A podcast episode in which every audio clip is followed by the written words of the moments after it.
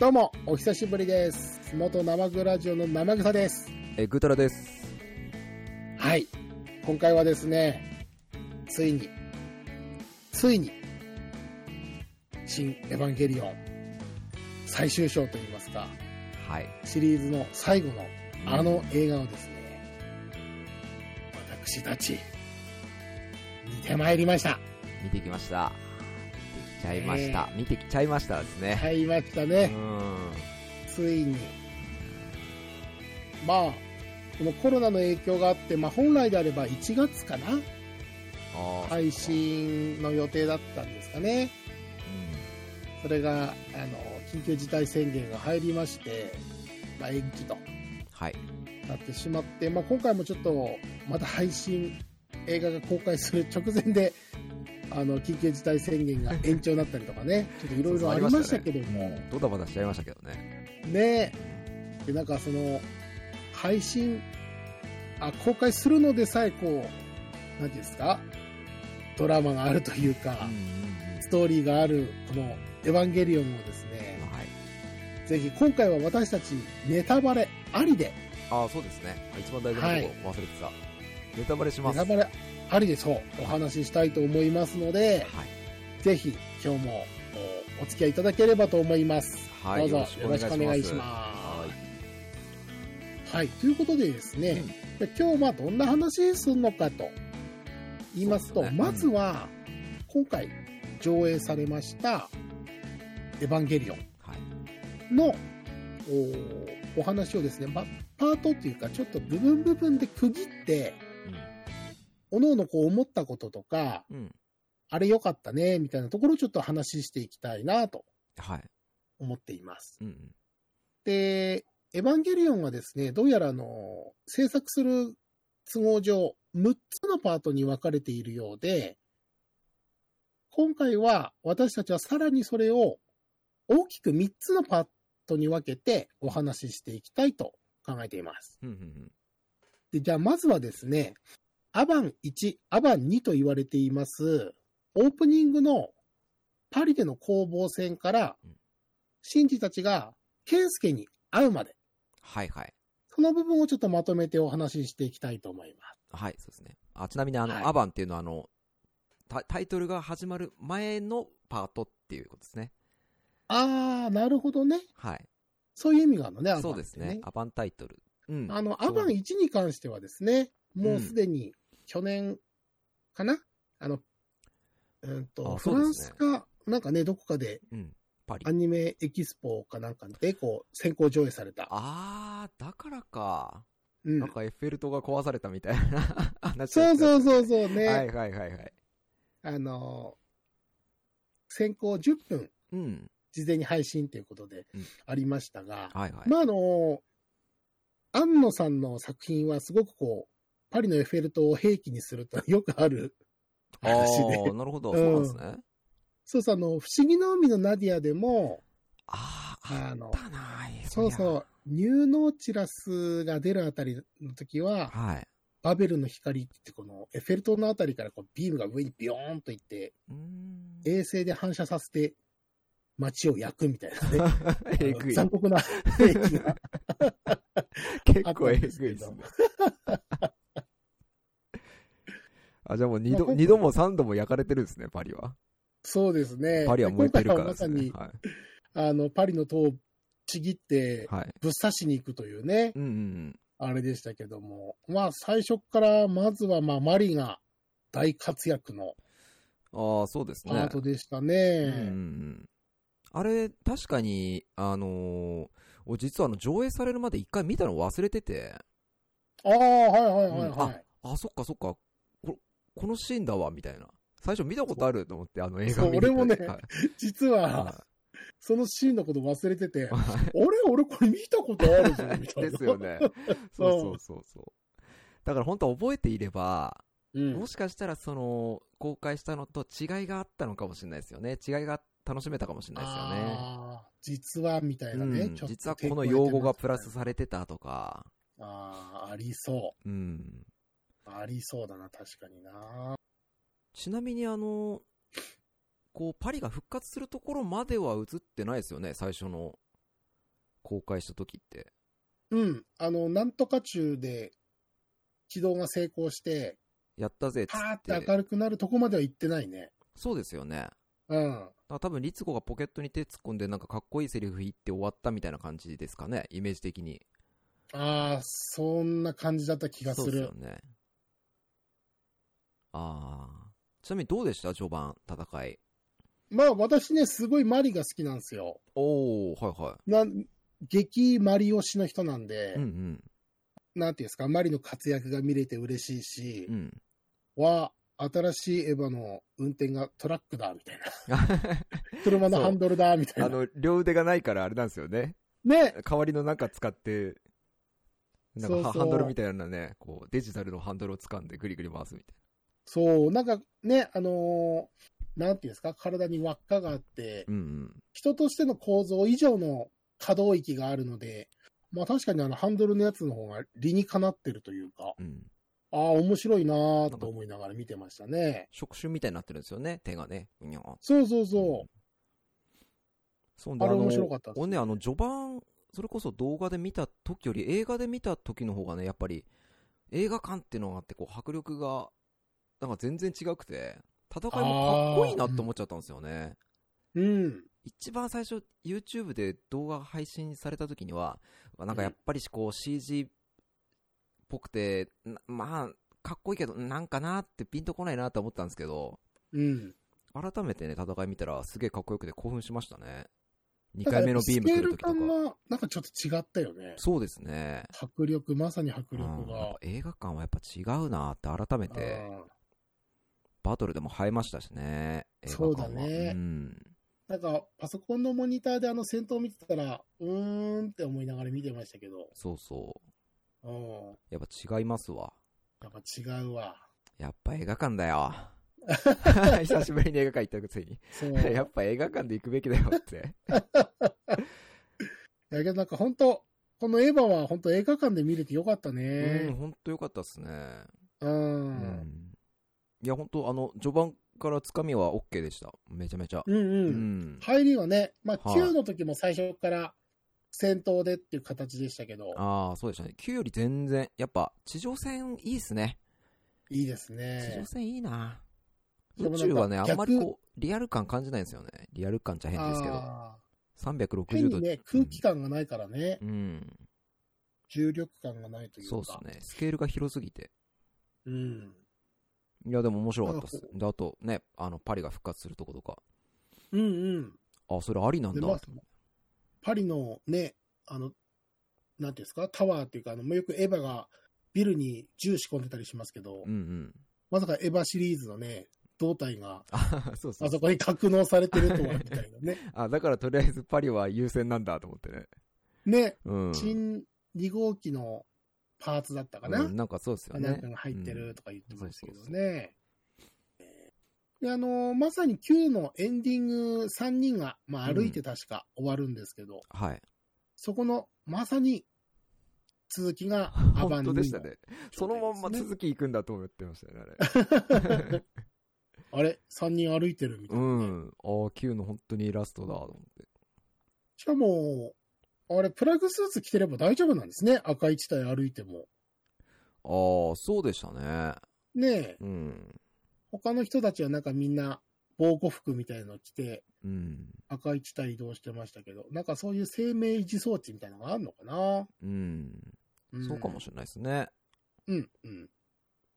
で、まあ、ここで、まあ、あの、旧友、健介に会うわけですが、うん。まあ、こっから、まあ、まさに次のエヴァンゲリオンのパート、A パート、B パートに入っていくわけですけども、はい。いいですかね、入ってっていや、も。もう全然いいです。第い三村。うん。A パートがまさに第3村、復興してる村ですね。い、や、このパート好きなんですよね、俺。うん。うん。なんか、いいなーと思いましたね。なんか、事件が起きない、このふ、ふわっとしたエヴァもいいんだよなっていうね。うん。 シリアスの中で、うん。ちょっとこう、ほっこりするそうですね。エヴァのね、お話ってうんいいんですよ。僕はあの、今までのエヴァンゲリオンシリーズって、その、うん例えば、まあ、セカンドインパクトが起きた後とか、こういうなんか大きいことが起きた後の描写ってなかったじゃないですか。ああ、そうだね。時に突然飛んだりとかしてますからね。そうそう、お起きちゃって、なんか結局な、その、そのお起きて、何がその後なんのみたいな感じのところは描かれなかったりとか、うんうん。で、それを返して言えば、あの、いつもエヴァって使徒と戦った後にこう修理してるシーンとかあるじゃないですか。包帯ぐるぐる巻いたりとかって。うんうん。個人的になんか、ああいうこう復興というかこう、次の戦いに向けてみたいな描写すごい好きで、ああ、なるほどね。うん、それに関して言えば、この第三村っていうのは、その、まあ、インサードインパクトじゃなくて、ニアサードか、が起きてからの、まあ、戦争みたいなのが起きてからの、こう、復興シーンっていうんですかね。うんう。うんあ、それでもやっぱり人間は、生き延びた人たちは、こう、生活して、また次につなげていくんだみたいなね、うん。必死にその日その日を生きていくん描写みたいなのはすごい良かったですね。田植えとかね。なんかこう、人ってたくましいんだぞうっん。ていう、なんか先行みたいな、そうねそう、そう日本のイメージですかね、うんなんかね。そうですね。うん。あの壊れたね、もう電車使ってそこに住むとかね、うんうん、そういうのもう良んか。ったな、風呂も良かったですし、なんか、あのーまあ、まさに、なんていうんですか、私のイメージは戦後復興する日本とか、まあ、私の場合はまあ特に東北でしたので、東日本とかね、はい、そういう災害があった後の復興をなんかこう、想起させるというか、うん、思い出させる感じだったんですけど、うん、うん、やっぱりこう、人ってどんなに大変で辛いことがあっても、あの、生きていくたくましさと、新たなこう生命がね、すごくなんうかん赤ちゃんがフューチャーされるパートだったじゃないですか。あーそうですね、ね、猫の赤ちゃんが出たり、子供の赤ちゃんが出たり、うんあとペンペンの、ああれ、は、 そうですあれだろうね、なめっちゃ見ましたけどね、まあ、直接ペンペンではないにしても、うん同じ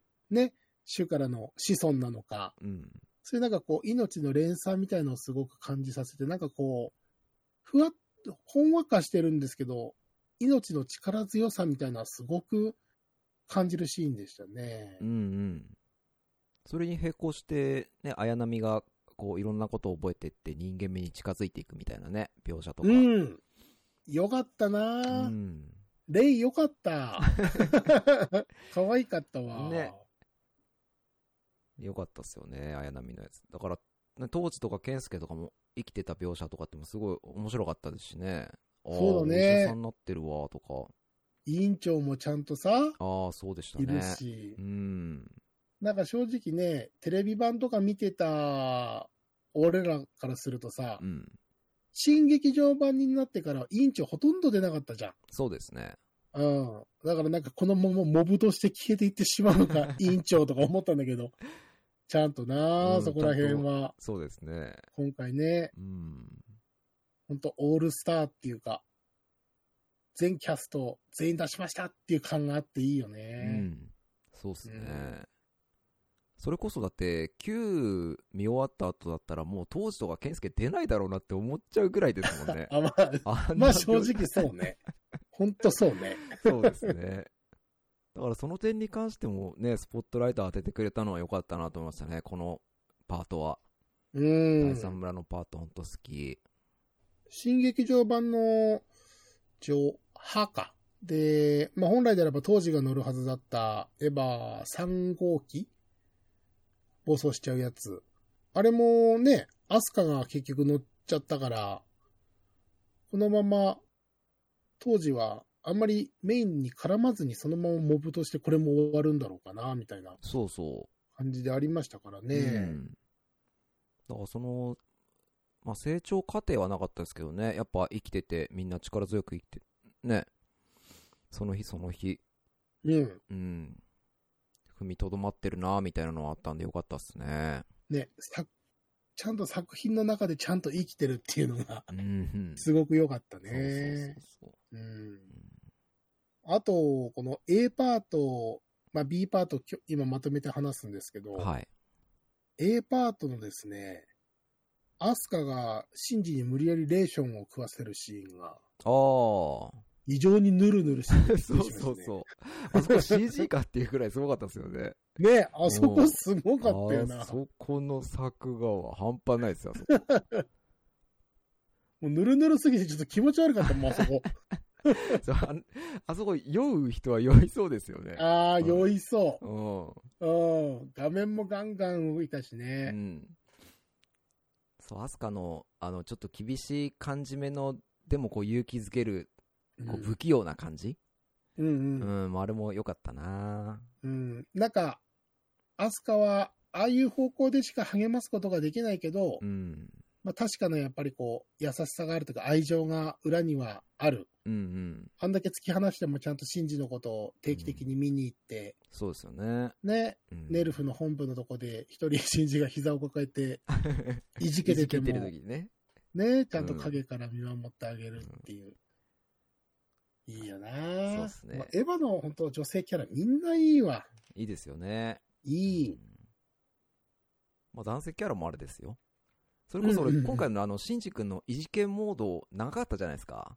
そうだね。だいぶ長かったと思うんですけど、お笑いがいいんですよね、やっぱり。シンジ君のあの、こういずっといじ、いじいじ、いじいじしてる感じ。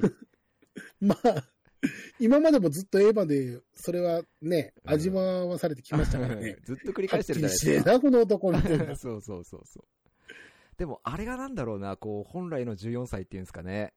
なんかわかるなって感じなんですよね。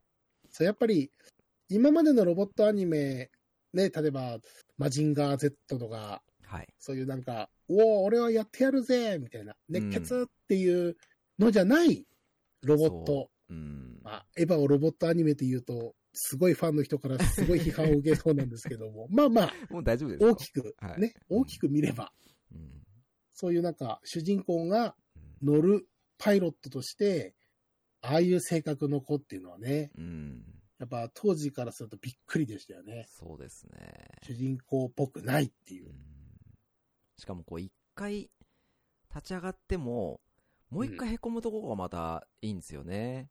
こ そいいのそう、 僕はいいんですよね。こう、なんだろうな、こうへこんで、でも立ち上がる、俺は強くなったぜっていうのが大半じゃないですか。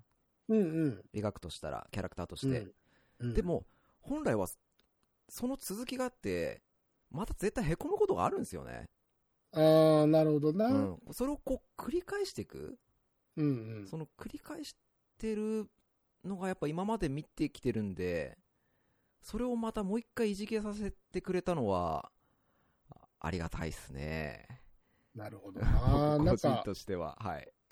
歌にも、涙の数だけ強くなれるよっていう ね、歌詞が、トゥモローっていう歌でありますからうね。んまあ、まさに、そうっすね。挫折して、立ち直って、挫折して、立ち直って、どんどん強くなっていくっていう。うん。まあ、まあ外人さんが見た成長もあらっ、たりうん。外人さんが見たら、なんずっといじいじして、みたいな感じだと思うんですけど、うん。そのいじいじさがこう、人間らしいというか、なるほどね。うん。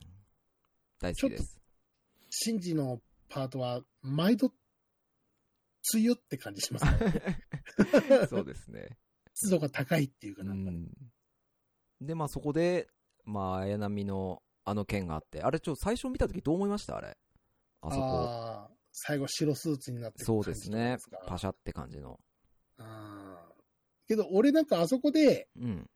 まあ言ったら、映画で言ったらまだ前半部分になるわけですよね。そうですね。もう全然ですね。そこで、まあネタバレありなんで言いますけど、ん綾波がパシャってなってしまううん、。わけですすけど、あ、まあここでパシャってなったってことは、はい。 後半もう一回、 まあどうせ出てくんだろうなって、まあ綾波だし。軽い。い、うん軽い気持ちでうん、うん。見てたんですけど、うん。結構重い事態でしたね。そうでしたね。うん。うん。言ってしまえばもう出てこないって感じですからね。そうだね、うん。パイロットスーツの綾波はもうあれが最後か。そうですね。あそこでおうんでししかまいもです、なね。んか、死んだ時あれだったね。なんか使徒の柱みたいに立ってたね。あ、そうです。なんかちっちゃくぽやーんってなってましたね。可愛らしいそ、うそうそうそう。可愛らしい柱が立ってましたね。ぐうたら先生はどう思ったんですかあーそうですね。まあ最初見たとき、うーん、どう思ったんだろうなまあ言ってしまえばその、シンジ君にきっかけを与える、こういうか、うんもう一回戦わせる、きっかけを作るとしたらやっぱ綾波だろうなとは思ってたんですよ。うん。綾波しかいないだろう。なと思ってたんですよね。うん。で、だからといって、多分、その、あのシンジ君を立ち上がらせるには言葉じゃないと思ったんですよね。言葉では無理だと思って。だから何らかしらうんの綾波に何かの影響はあるだろうなと思ったんですけど、パシャーまではちょっと予想外でしたね。うん。うん。そう、あね綾波が結局、じゃあもう私乗るわみたいな。うんう。うんん。そういうのかなと思ったんですけど、まさか、うん。パシャってさせるとは。そうですよね、おおーと思いました。なんか、エヴァってさ、毎度毎度こう何か大きなものを手に入れるとか、何か大きく躍進するときって、必ず何か失うよね。うん、そうですね。ね うん。大きな代償を払ってうん。手に入れるみたいなのがすごい描写多いなっうんて、そう。うん、思ううわ。ん。まあ確かにそうでもありますし、そうとしか描けないかもしれないですよね、庵野監督がね。あーそう思ってるからこそ、うん、そう描くのがあるのかもしれないですね。うんうんうんうん。まあ、それで、まあ、シンジが戻る決と。心して、うん。ブンダーに戻ると。そうですねうん。うん、めっちゃ怒られてましたけどね。そうでしたね。またあいつ来て勝手に逃げてまた勝手に戻ってきてっつって。めたくそ怒られてましたけ ど。まあ、ね、うんその、ニアサードインパクトで家族を失って、うん。まあ、その原因が、ミサトさんが DSS チョーカーの起動をためらってしまったっていうところもあるし、まあ、それでもね、はいあのーメインのスタッフというか、あの、操作室にいるスタッフたちも、ね、はい。その責任をミサトが取るためにビレで館長やってんだからっていう話でしたしね。いろいろこう思いながら、うん、こう悩みながら、うん、ついてってる。はい。でしかも、なんか家事が、こう、信頼してるから俺たちもついてってるみたいな話もありましたね。うん、そうでしたね。うん。そう、カジ君のこと俺って忘れてて、うん。うん。ああ、そういえば亡くなってたんだ、みたいな ね。うんなんか止めるために頑張ってくれてたんだぐらいのぼやーんとした。なんか Q で、はなんか会話内にはあったらしいけど、そういう映像の描写がなかったよね。い。うん、描写はなかったっすね。ねえ、うんニアサードインパクトを火事止めたんだって。そうそうそうそう。俺、この作品で来たもん。 あー そう俺もそうですね。9、どうやっ6てとも読み返、見返してないんで。ああ、そうだったんだ、そうね。結局どうやって止めたんだろうあれ人為的に止められたんだね。そうですね。何かしらのなんか、何回したんだろううんな。何かしらのなんかしたんでしょうね。う。うんんさすが火事だわ。そうですね。まあカジ君はだから、ちょっとしか、上に揃ったら当たり確定なだけあるわ。あ、 あにニーズ柄が上にあれ ばね。ーうん。上でリーチした ら当たり確定なだけある、やっぱりう。ん冬月は下でリーチすそれうそうそう。ね。ば 分かる人は分かってく れる。分かる人は分からんでしたね、今ね。はい。うんまあ。まあ、じゃあそそこうですかねら、はあいとはまあ、最終決戦うん。に入っていくわけなんですけども、ブンダー発信から、ミサトがシンジを初号機に送り出すまでか。うんこれが俗に言う C パートって言われるうんうん部分なんですけども、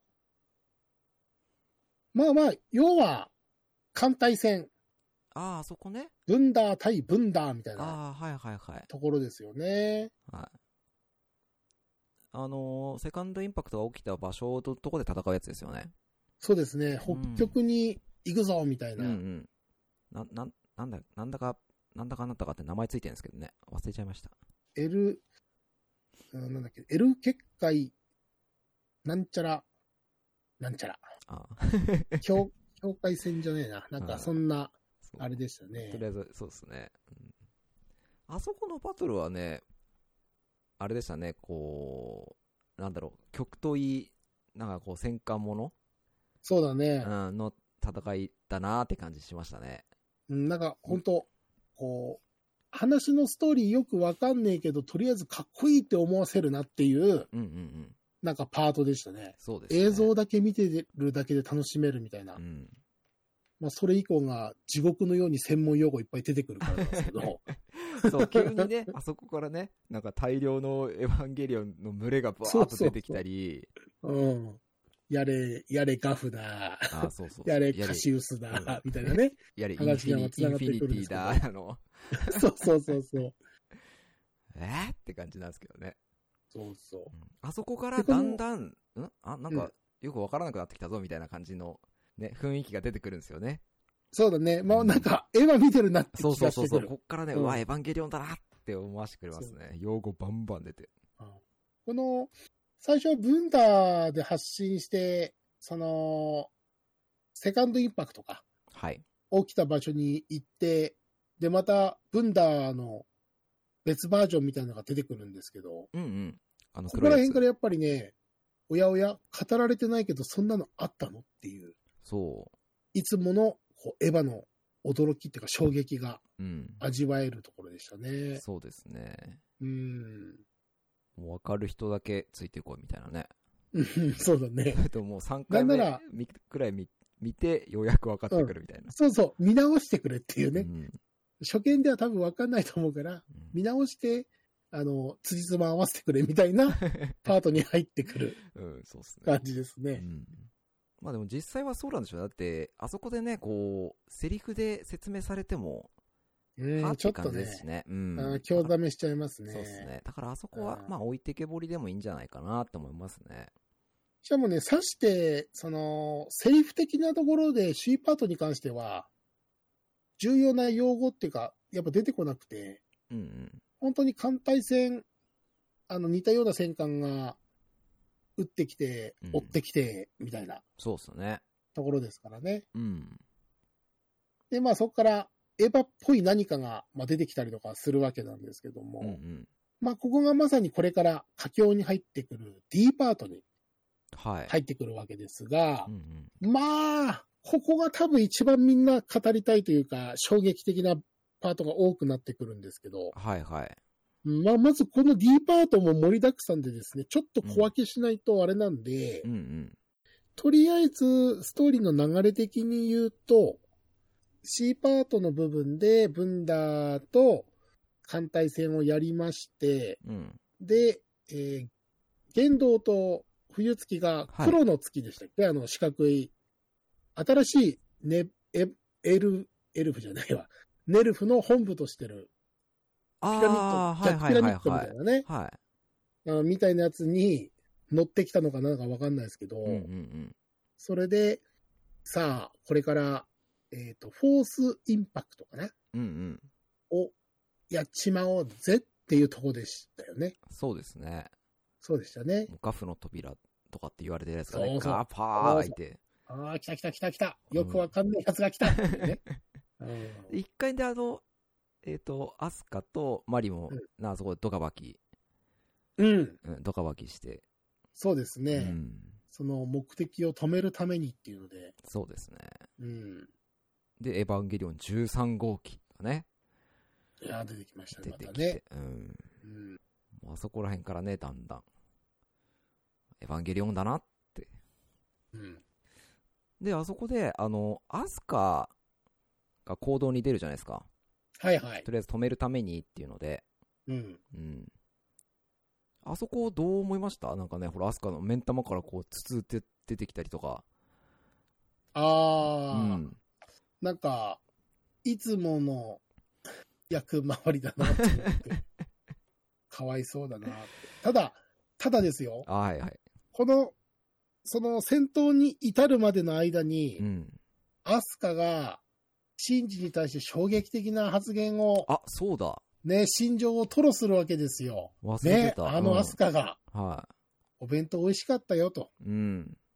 あの時私はあなたのことを好きだったのかもしれない。いやー、いいですね。アスカ 知ってたけど、ねえそれをちゃんと口に出して言うってのがね、ねえ、や最高でしたよ。あそこ良かったですよね。あれ良かったなだけどなんか、本当新劇場版もそうだし、うんアニメも、テレビアニメ版もそうだし、急激もそうですけど、使ってなんかこういいことあると、ほんとその後ボッコボコにされるんだよ な毎度。 言われりゃそうっすね。ほんとさ、ね、綾波がね、あの、飯の、飯の会をつやろうって言った、その、前の日に、ね、使徒が来たりとかね。ああ、そうだうね。ん。そうなんですよ。今回もね。で、その、今、ぐーたらくんが言った、あの、目から筒が出る、封印中でしたっけは筒をドワーって出して、まあ、あのーそっから、アスカはと、ね、この幕からほぼ降りてしまうとい。いうか、そうですね。うん。見せ場が終わっちゃうんですけそど、うそう。なんか、アスカは最後まで本当アスカだったなーってうん感じですよね。うん。うん。うん、その悲しい、あの、運命を背負った子ではあるんですけ ど、なんか、最後までやっぱ戦闘は強くてかっこよくて、うん。なんか、引っ張ってく。なんか、うん。。ね。いいね、うん眩しいね、アスカは。うん。いいキャラクターっすよね。ね、命に満ち溢れてるキャラだと思うわ。その、内面なところではすごく悩んでたりとか、ね、自分には何もないみたいなこと言ったりとか、うん両親が嫌いでとか、いろいろあったんでしょうけど、うん、よかった。本当よかったあ。こ今回なんか、正直、アスカ一番出てたんじゃないかなっていうぐらい、今回の映画新エヴァンゲリオン。ううん。だからすごい、描写があって、よかったっすよね。アスカのキャラクターの立ち位置。そうだね。うんなんか、ちゃんとアスカの話も着地して終わったっていうのがう、んやっぱ何より一番嬉しいっていうか、まあまあ、もちろんケンスケの存在っていうのがすごく大きいんでしょうけど、うん。うんあのポジション、隣に誰か置いてくれたっていうだけで、うん。うん。 なんか、まあすごいアスカは苦労したんですけど、 あの、見てる方からすると、あうあ、んちょっと救いがあってよかったなって、そうですねあ。あ、思いますね。うん、結あと局だすっごてくあれもね、ニアサードが起きたからこそですもんね。そうだね。うんニアサードはこうね、すべて奪っただけじゃなくて、それによってこう、得たものがあったよ、なんてうんケンスケが言ってましたもん言ね。ってましたけど、ううんん、まさにそこですよそれでね。あと、すごくこう、まあ、今回の私、最終のこの劇場版見て、いろいろまあ、やっぱり疑問に思ったことはあったんですけど、そのうちの一つが、はい。マリーが、うん。すごくアスカ寄りというか、うん。アスカに対しての思いがすごく強いんですよね、今回。ああ。おこれがね、俺すごい不思議でしょうがなかったんですよね。ーまあ、確かになんか結構ベタベタくっついてましたね。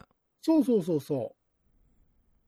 まあね、ずっとビレで戦ってきた戦友みたいなところもあるんでしょうけど、うん。なんかちょっとそれを一線超えたような何か絆なのか、うんうん。何なのかわかんないですけど、なんかすごくね、まあ、ことあるごとにマリがすごくアスカにくっついたり、アスカのこと心配したりだとか、うん。うん。まあ、最終的にもその、目から柱ビャーって出した後に、うん。そう言動に利用されて、まあ、アスカが、まあ、死と化しちゃったとまあ、はい。いう多分描写ですよね。うんうんあ。の封印中抜いちゃったから。うん。で、その時に、その、使徒になったアスカを利用して、えー、あれは次なん、何なんですかアドバンスインパクトじゃないですか、な何インパクトですかね ああ、そうですね。まあ、とりあえずインパクトを起こそうとしたと。 何か、うん、何かしらインパクトそうを、ですね。何かしらインパクトを起こそうとして。そうそう、起こそうとしうんて、利用したんですよね。ね、取り込まれちゃったのかな、13号機うに。ん、そうですね。その時もすごく、あの、マリが、救い出してくれみたいなね、そうですね。シンジ君にうん。伝えたりしてましたから。うん、そこはね、ちょっとこう、そこ見ながら、うん。見ながらもちょっとこう、すげえ不思議だな、何なんだろうな、と。あねー確かに、そうですね。言われれば、うん今までなんか全然気にしなかったですけど、かなりくっついてましたね。そうそう、髪の毛とかもね、う切んってあげたりとかして、うんうん髪には、髪と、汚れと、ああ、煩悩が、みたいなね。そう、宿るっつってこともね言。ってましたけどなんか、坊主の世界だな、みたいな。 出血すんのかなみたいそうで すね。うん、な。なんかこう、ぐうたらくんは、D パート、まあ、前半と言ってもいいのか、ああ、前半。なんか気になるのかありますあそこら辺は本当に、なんだろうな、最初さっきも言いましたけど、エヴァンゲリオン見てるなって感じしてたんですよね。うん、うん。で、なんかね、あの、とりあえず今僕2回見てるんですけど、うん、 1回目も2回目も、うん。なんかこう、理解しようっていうかこう、理解しようとして見てるって、ななんかすごい変な話ですけど、うん。一つ一つわのかるね、用語も見逃さないぞみたいなね、こう力強く見てるところがあったので、わかるうん。なんかね、こう、自分がか感じるものっていうんですか、をうん。ないがしろにしたまま見てる感じがしたんですよ。ああ、もう俯瞰で見すぎちゃってね。そうそうそうそう。なんかこあう、ー情報を全部こう、一つも逃さないぞみたいな感じで見てるので、うん。なんかね、だからもったいない見方してたと思うんですよね、あそこ。あうーんもっと他に感じるものがあったはずなんですけど、だからね、このシーンは正直その、エヴァンゲリオンを見ちゃってたので、 うん。 この表現が合ってるかわかんないですけど、伝わると思いますよ、みんな。あ、です、そうですかね。伝わると思うそうです。伝わってくれたらありがたいですね。うん。そうすごくエヴァだったもん。うん。こう、情報を少しでも集めようと思って見てたので、うんちょっともったいない見方してましたね、ここに関しては。ううんん。なんか、その一つのワー語、あ、ワー語だって、 一つのワード、それこそ、うんと、ガフの扉うんうん。例えばね、ガフの扉ってなって、ガフの扉ってじゃあつまり何なんだって考えながら見てると、そう。うんもうその後の10秒ぐらいのパート頭入ってきませんもんね。そうなんですよね。うん。どんどん、しかも、あの、会話で被せてきますし、意味わかんないこと。そう、だから今ここで何が起きてるんだっていうのを確認するために、例えば5秒必要な場合、うん。その2秒ぐらいで次の新しいシーンが来ちゃう んで、そうなんですそうは生じるんですよ。これずれていくんですよね。うんしかも、いっつもマリとさ、はい。アスカとさ、リツコ博士がさ、はそれらしい謎のセリフそをうそ吐うそうくでしょい。知った口聞くんですよ。なんとかだと言うの、 ね。教えてくれよってなる。そうそうそうそう。知った口聞きがやってこの野郎っつって。ね、うん突然、わざとらしくあの説明口調でセリフ言ってくれ よみたういん、なそうね。ね、うん。っていう感じでしたまあね、ここは。う。うんん本当まあ、ここがまさにエヴァっぽい凝縮されたパートになってくるわけですが、うんまあ、ここからストーリーで言うと、えー、まあ結局、アディショナルインパクト。ああ、っていう名前に確定なんですかね、あれ。なんかそんなこと言ってた気がすうるんな。うん、言ってました、単語でも確かに。うん。で、なんかそれで、まあ結局、玄道が13号機に乗りまして、はいはい。マイナス宇宙に行くぜいと。ああ、そうでした。行きましたね。うんうん。で、マイナス宇宙に行って、そのマイナス宇宙に行くために、えーマリがたくさんのエヴァを捕食してうん。吸収していくと。うんうん。で、吸収して、何かしらの何かになって、はい。で、マイナス宇宙に、まあ、行けると。うんうん。で、シンジ君を乗せていくというところはですいね。はいはい。で、まあそこで、マリがシンジ君に必ず迎えに行くから、待っててねと。うん。で、姫のことも助けて、まあ、アスカのことですね。はい。姫のことも13号機の中に入ってるから助けてくれりんちょとうん。いうところで、マイナス宇宙に突入と。はいはい。まあ、こっからまさにラストスパーツがラストバト ル。そうですね。ええうんまあ、ここからさらにまた衝撃的でしたそうエね。ヴァンゲリオンでしたね。えあ、その前に一ついいですかもうちょっとはいはい突っ込みたいシーンがあって、えうん。あの、シンジと玄道の親子の話があるじゃないですか、あの、お降りたところ。ああ、はいはいはい。あの、律子とかもいたところね。美里とかもいたところ。あそこ玄道がみんなの前に現れるところあ、ですね。そうそうそうそう。そうですね。うんあそこで、あの、うん律子に頭をぶち抜かれたじゃないですか。打ち抜かれましたね。3発ぐらい撃たれてましたよ。そうそ今うそうそう日見直したら。はい。あれ、で、ぶち抜かれて、やっぱと思ったら、うん。こう、脳みそをこう拾い上げて、自分の、ね、後頭部にこう流し込んでペ、ロって。 そう、入れまてしたて、ねで、実はネブカドネザルの鍵を自分に取り込んで、もう人じゃなくなってますっていう話をしてくれたんですけど、うんうん。だとしたら、その、脳みそをこうね、かき集めて頭に入れる必要なくないかと思 って。そもそもね。うん、そうそうそう。いやじゃあなんでかき集めて入れたんだよって思っちゃったんですよね、あそこね。あそこちょっと突っ込んじゃいましたね。俺もね、あそこ実は突っ込みたいとこあって、はいはい。あ、あの外を普通に歩いて呼吸できるなって思いましたね。あ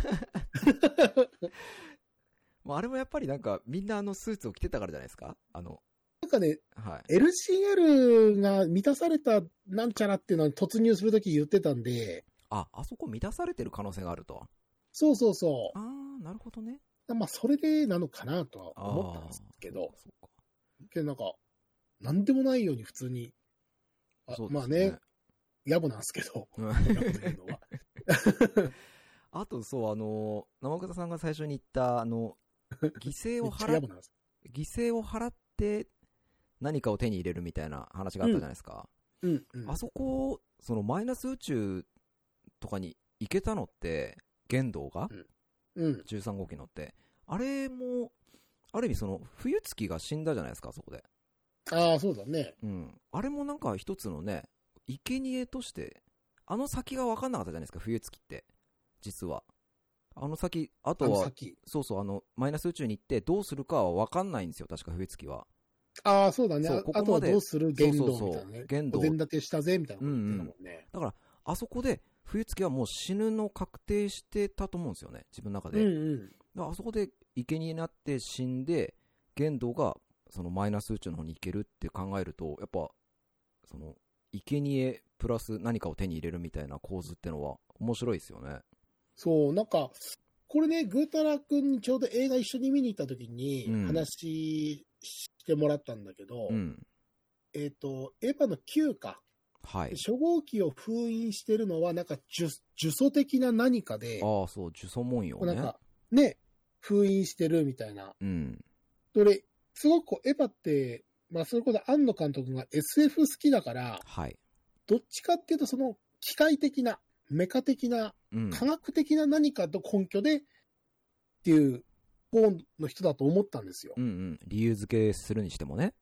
そうそう。はい。けど案外その呪詛っていう単語で、まあ要は封印中でしたっけあの、浄化したりするなんか黒い黒い筒ね柱うんも、そういう呪詛が、そうそ模う様そうがね、描かわーれンっててる映ったうんりするんで、庵野監督ってやっぱりそういうなんかこう、魂的な何かとか呪詛的な何かを犠牲払って手に入れる的なうん。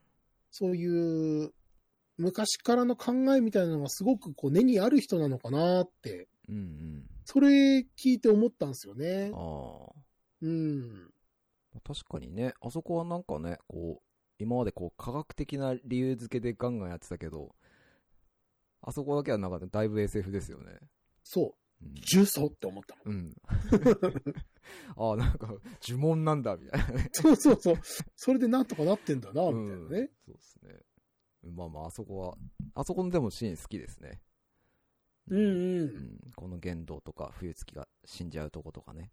そうだね。マリとまのあそ最こ後ので会話ともかね、マリが出てきて、うん。あのー、冬月先生って言いながら、あ、そうそうそう。まあ、話をするわけですけども。はい。やっぱりこう、人類保管計画とかいろいろありましたけど、うん。まあ、要は冬月はずっと玄道のそばに寄り添って、うん。その願いを叶えてあげたい。まあ、それが、本来は唯のうん。ね、願いだったのかもしれないんですけど、うん。うん。まあ、それをずっとサポートする役として、はいまあまさに副官として、うん。責務を全うした感じでしたね。そうですね。うんすごかっ。た、冬月先生。ね、最後まで、うん、こう、なんていうんですか、イメージを崩さない、 そうでしたね。いいあれでしたね。後ろに手組んで、いいっすな。うん。小物感もなかったし、なかった。いいいキャラだったよな。いキャラ、冬月先生はいいキャラ。うんね。でさあ、いいよいよ、お親子対決。マイナス宇宙。玄道さんとはい。真治さんがうん。やり合う。喧嘩します。親子喧嘩。喧嘩します。親子喧嘩しますうねん。盛大な親子喧嘩をするわけですすごいが、。こう、これがね、メタメタメタ派なんですよね。びっくりしました ね。おや、制作期間がやっぱり間に合わなかったのかなって最初思 ったわ。わやっし、ぱり思いましたよね。わし思いました。うん、なんだこの CG、安臭い CG は、みたいな。のべっとしたな。うん、あれはマジで、ああ、これ間に合わなかったんだろうな、なんて思う、いらない心配しちゃいましたよね。ねうえ。ん、でもなんかこう、対マンで13号機と初号機がやり合うんですけど、はい。なんか、まあ、要は蓋を開けてみると撮影所で、うん。その背景で戦ってるみたいなね、はいはい。ニュアンスの戦いで、そのセットが安臭いっていうか、その、まあ、要はあれは特撮ですよね。うん庵野監督が大好きだねう。ん、そういう特撮の要素を入れてきたりだとかそ、うですねで。まあまあ、どんどんどんどん場面転換していって、うん思い出の場所で、そう、急バチーにンね、教室パでチン場所号機と13号機がぶつかり合うとか、そうそうそうそうそう。綾波部屋でぶつかり合うとかね、ね。パンパンパンパンこで、まあそこから、あとは、えー、シンジが、まあ父ちゃんと話がしてっていうところで、精神的な話にう。はい。いよいよ入っていくわけでう、んううん。ん。で、まあこっからがまさに本当に庵野監督がエヴァンゲリオンの締めとして、うん。シリーズの締めとして伝えたかったところになってくる。まあ革新的な部分にうん。なっていくわけですが。はい。さあ、ここ、ぐーたら先生どうでしたもうこれ賛否両論あるだろうなーってもう見ながら思ってましたね。うー。うんん、あその一番コアとなるところを全部喋って説明しちゃうんだみたいな今までの「エヴァンゲリオン」じゃあなかったところじゃないですか、そうだね。うん、あくまで絵として描写としてうん。精神世界として描いてきたところをうん玄道がガチで言葉で説明するっていう、うん俺、はこう思っていると、うん。うん、思ってきたし思ってるとうん。ここを全部ね、あの、今までの感じで喋るっていうのはやっぱこう賛否あるなーってこう聞きながら思ってました。うん、まあ、まさに答えを出してきたっていう感じですよね。うん。うん。だから多分、この新エヴァンゲリオンがすげえ面白くなかったっていう人は多分ここが面白くなかったと思うんですよ。うん。多分ね。うん。うん。だけど、個人的には、ここ、ここはやっぱり、これじゃないと無理だったんじゃないかなって思いますね。そうだね。俺もそう思うん。う。うん。やっぱりすこのごく、だからやっぱ大事うんなシーンだったなって思うな。そうですね。今までテレビ版通して、やっぱり碇玄道が本当にどういう人物像、子供の頃からのどういう人物像で、うん。どういった考えを持ってここに至ったのかっていうのは全く説明がないわけじゃないですか。そうだね。正直、言動からの、あの、ちょっとの場面で、ちょっとのセリフでしか、そう。言動の中身を知る余地って、今までなかったですもんね、ずっと。うん。そうなんですよね。ほんの少しの会話でこう、俺らが推測するしかなかったところを、うん。まあ、言動自身が全部喋ってくれると。うん。だからそこそここに至ったんだっていうのを分かった上で、その息子の信じが出す答えっていう構図うん。やっぱこれがないと、やっぱり終わんなかったんだろうなと思いますよね。そうだね。うん。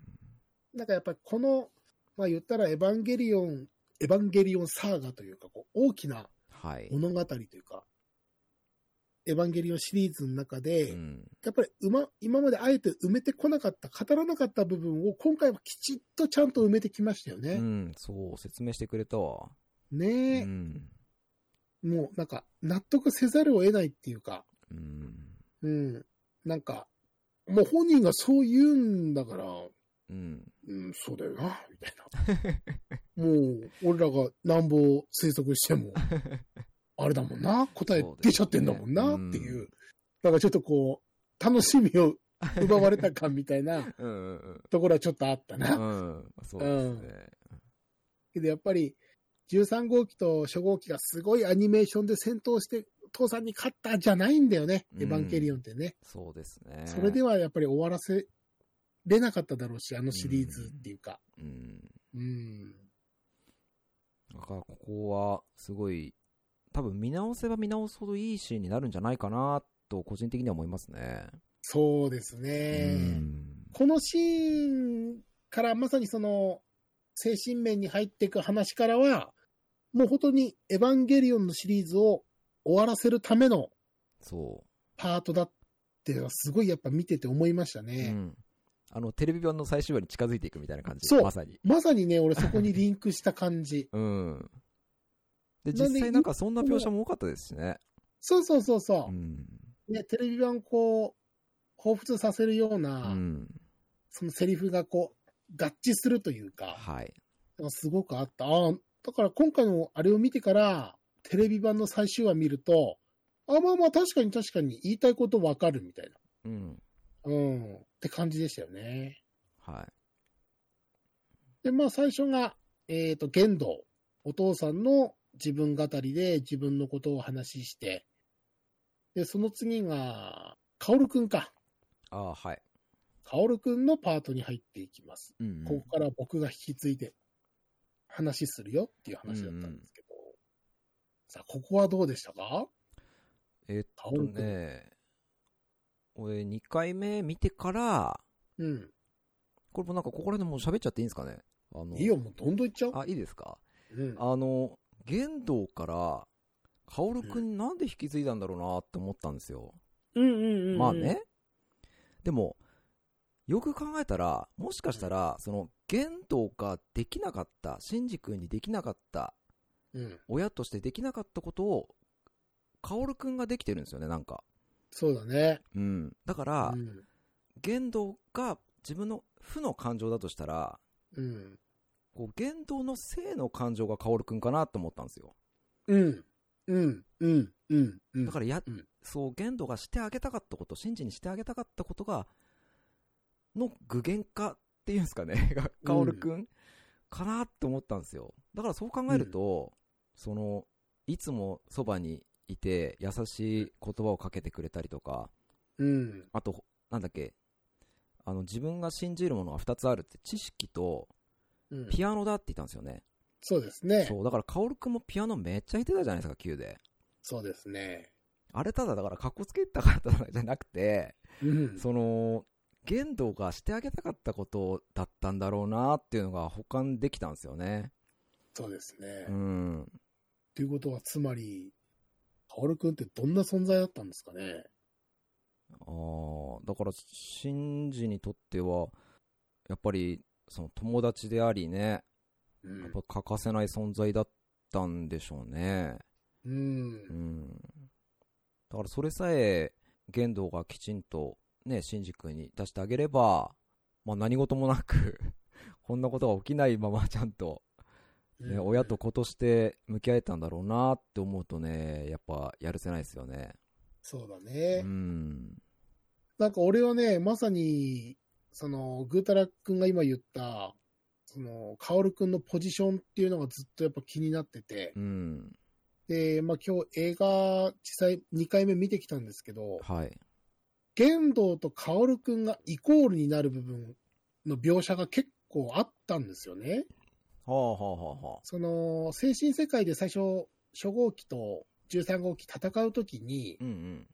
なんか、一番最初、シンジがエヴァに乗って、あの、街にジャコンって出た時があるじゃないですか。いきなり頭ぶち抜かれる。ああ、はあそこで、13号機と対面するんですけど、い。うん。その時に13号機が槍持ちながらビルの上に座ってるんですよ。ああ、なんか格好つけてるポーズそう。あれあ、ーカオルくんの登場シーンの座ってる格好と一緒なんですよね。ああ、なるほどな。うん。ああ、うんうんうん。あの、鼻歌ね歌ってるとこですよねそうそうそうそうそうそああ、言われりゃそうだわ。う。で、あと、やっぱりこれね、みんな気になったと思うんですけど、カジトのセリフの時に、ああ、ね、玄道が座ってるはずの場所に薫くんがうん。 あ座あ、っそうてですよねて、。うんうん。そう、あそこねも、あって思ったで、わ。渚司令ってうん。話してるんですけど、うんまさにあれガフの、あな、なんだっけ、デブカトルザル。ネブカドネブカドネザルの鍵。ネブカドネザルの鍵を渡したシーンうんうのん。格好だし、火事が。うん。で、まさにあのシーンの状態でう、ん。あそこに、カオルくんが座ってるってことは、まあうん、もちろん同一人物、DNA 的に一緒とかではないにしても、うん。何かこう、言動から、悪の言 動、うん。正の言動みたいうなん対比なんだろうなっていうのあーは、そう、彷彿させるね。すごく彷彿させうんてるなーって。うんだからやっぱり言動の後を引き継いで、カオルくんができたんだろううしん。う、ん。うん、まさにその、シンジがかけて欲しかった言葉とか、うん。いて欲しかったポジションに、カオルくんは全肯定でうん。いたんだろうなってうん。思ったわけですよ。はい。うん。そう考これえはるまさにと、ジョとかキューとかのカオルくんが出てきたシーンって、こう、何回でも繰り返すような描写があるじゃないですか。あの、棺桶がたくさんあって、うん。今度こそうでした救うよみたいな。ね。うんうん。あれをこう、言動だと思って見ると、また違う感情が出てきますね。ああ、そうだうんね。だからずっとその、ずっとシンジ君のそばにいて、うん。力になるよっていうのをずっと繰り返していくわけじゃないですか。性の言動はね。うん。うんそう思うと、あーって思いますね。見返し、見返してもまた面白くなりそうですね。うん、で、なんか、その、ユイと会うための、なんか食材として真ジとは合わないことにするみたいなセリフがちょっとあったんですよね。ありましたね。なんか駅でこうんう、真ジを抱きしめるシーンだったかな。なんかそこでそういう話してるんで、やっぱり実は、言動って愛情深いけど、その愛情深さとかっていうのを、こう、犠牲にして、うん。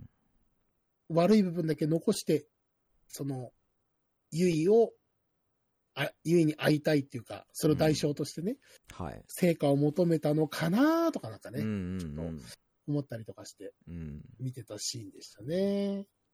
だからそこら辺を踏まえてもう一回このシーン見ると全然変わるかもしれないですね。そうですね、なんか、うんほんの些細なセリフが、あってななったりはする可能性ありますよね。うん、で、次が、はい。アスカの話もあったよね。ああ、そうですね。あの、シンジそう君だねが保管していくとこですね、みんなを。そうだね。はい。あの、まあ、ま結局、アスカも、なんか、あークローンのシリーズというか、作られたうん。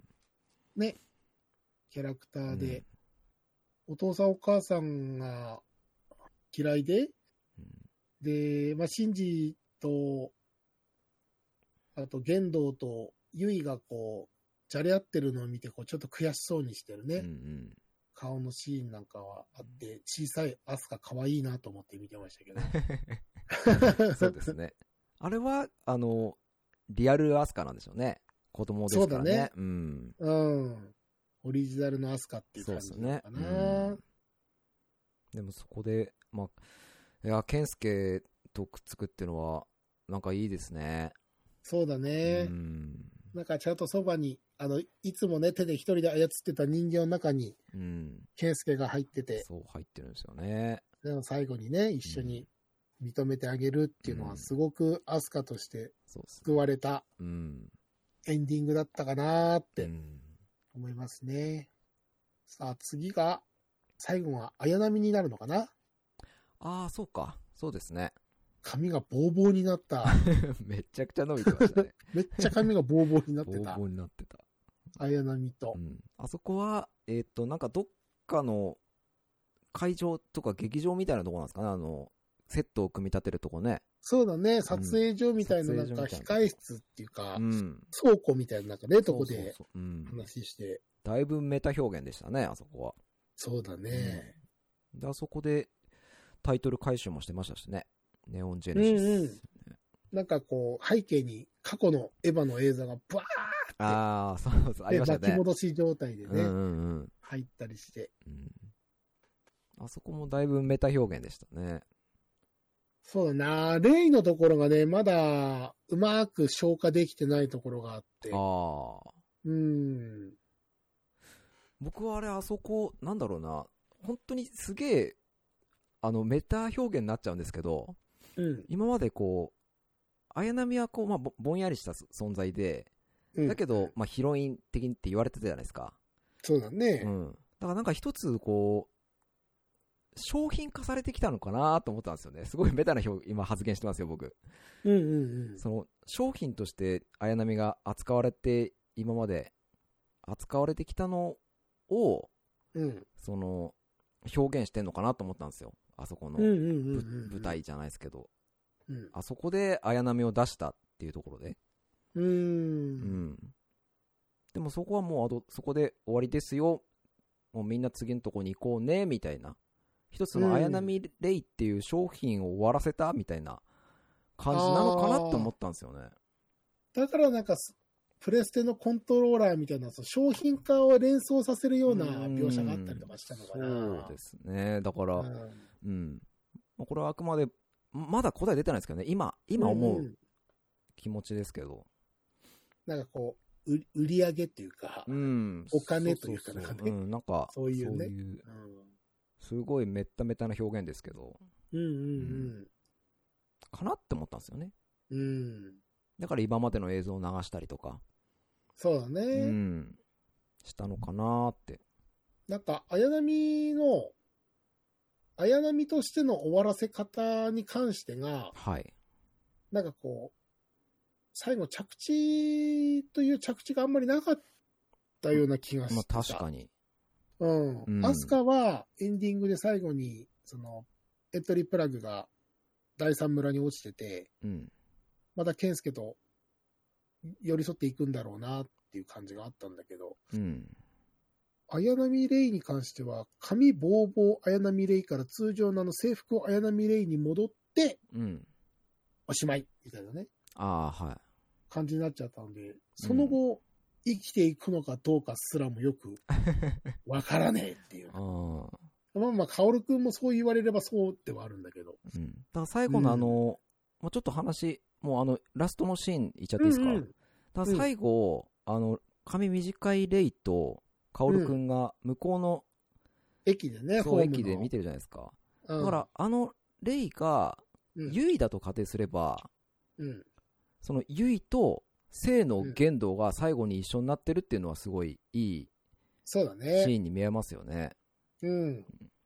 らその髪長いレイと髪短いレイがイコールなのかはちょっとわかんないですけど。うんうんうんうん。なんか髪に関してはまさに、あの、アスカの髪の毛を切ってあげた時のセリフとかかってくる、ああれなのかね。うんその髪の毛が伸びるのは人としての証だ、みたいなあ。うん。ことなんで、アスカがあんなに髪の毛、髪の毛がボーボーなるってことは、ね、その、リリンになった、人になったあー。うんうんその、欲求っていうか、うん。うんうん。証明というか。そうね、仏教で言うと、その汚れっていうのはまあ欲望とかに、欲につながるわけだけど、うんうんそういうのを思ったから、人としての、ね、こう、はい表すために髪の毛伸ばしたああと。かになるのかなとか、うんなんかね、そう考えたら面白いですよね。ね、面白いですよね、うん面白い考えて。で、まあ、あーそこからは、最後に、えー、ゆいが出てきて、そで、えー、なん、なんかな、なんか、なんか感があって、う。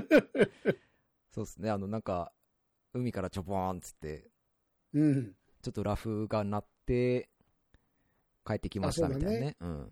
うん、マリが最後に、ワンコ君と助けに来て、ああ、そうそうそうそう。で、終わりで、もう、ラストのシうんーン、衝撃的な、おーい、シンジマリとくっつくんかーいっていう、本 当そうツれでッすよコねミをみんなで、うん。で、そ実写パートに入って終わるう。終とわると。いうことですすね。ごいね。ありがとうございます。ああれ、どうでしたそのシンジ、マリ、カップリングは。もうびっくりしました。びっくりしましたね。びっくりしました。ああ、そうなんか、と思って。だから、ますます、うん。その、マリっていうキャラクターの位置づけはわかんなくなって、そま、いまだにね、あの、落ち、その、そこは着地できてないです。う。わかるよ。すごいわかる。 着地できてないですよね。なんかね、やっぱマリっていう存在が、はい。あのエヴァンゲリオン全編通して、うん。異端なんですよね。異質。そなんか全ての断りを、う。うん。あの子だけ守ってない。うん。うんちょっ。と超特別なキャラクターなんでしょうね。本当なんかやっぱ、イレギュラーな存在にしたかったんだろううな。ん。うん。